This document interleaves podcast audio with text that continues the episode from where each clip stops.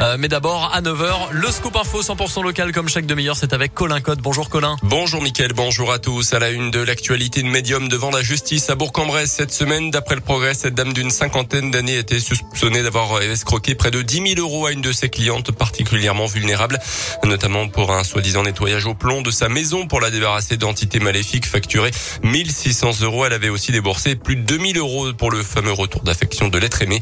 Le tribunal l'a finalement relaxé. Du changement à venir dans les écoles de Saône-et-Loire à partir du 4 octobre prochain. Les écoliers pourront enfin enlever leur masque en classe, a annoncé le porte-parole du gouvernement Gabriel Attal hier à l'issue du Conseil de défense sanitaire. Le département de Saône-et-Loire fait partie de la quarantaine située en dessous du seuil de 50 cas de Covid pour 100 000 habitants et bénéficiera donc de cet allègement de restrictions si tout va bien dans les prochains jours. Le département de l'Ain, en revanche, n'est pour l'instant pas concerné avec un taux d'incidence à 66 cas.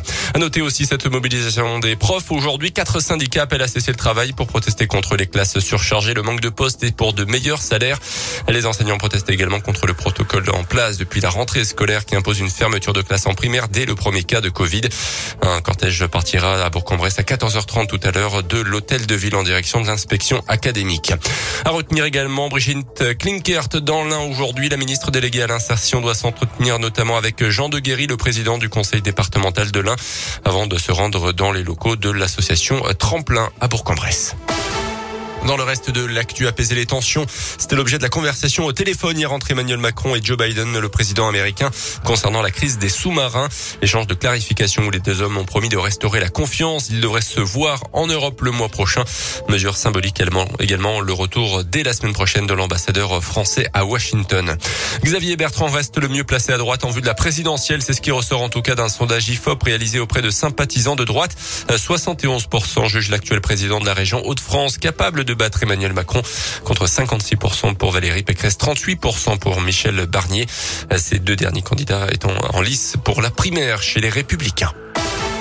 Ils sont revenus de Tokyo avec une médaille autour du cou. Les Indinois Chloé Jacquet et Florian Grengbo en ont reçu une autre hier soir, celle du département de l'Ain, qui a souhaité ainsi mettre en avant et récompenser surtout ces deux champions, médaillés d'argent en rugby à 7 féminin et en bronze en vitesse par équipe en cyclisme sur piste. Une fierté pour les deux sportifs indinois dont la vie a un petit peu changé quand même depuis leurs exploits olympiques et la médiatisation qui va avec.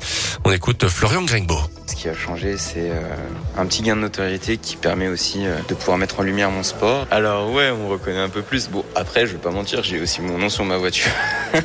Parce que j'avais fait un covering avec, euh, avec mes sponsors. Et surtout aussi envers les jeunes qui me regardent parfois avec des yeux qui brillent par rapport à la médaille. Donc je suis content qu'aujourd'hui, j'ai un peu plus de notoriété pour aussi pouvoir transmettre et aussi montrer aux petits qu'on bah, peut aller de l'avant et qu'il n'y a pas de souci, il faut juste croire en rêve. Et prochaine étape pour Florian Les championnats du monde de cyclisme sur piste euh, du 20 au 24 octobre prochain à Roubaix.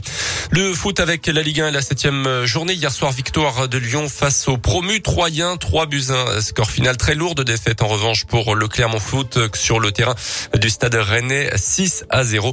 Défaite aussi pour Saint-Etienne contre Monaco. 3 buts 1. Merci beaucoup Colin. Prochain scoop info dans 30 minutes.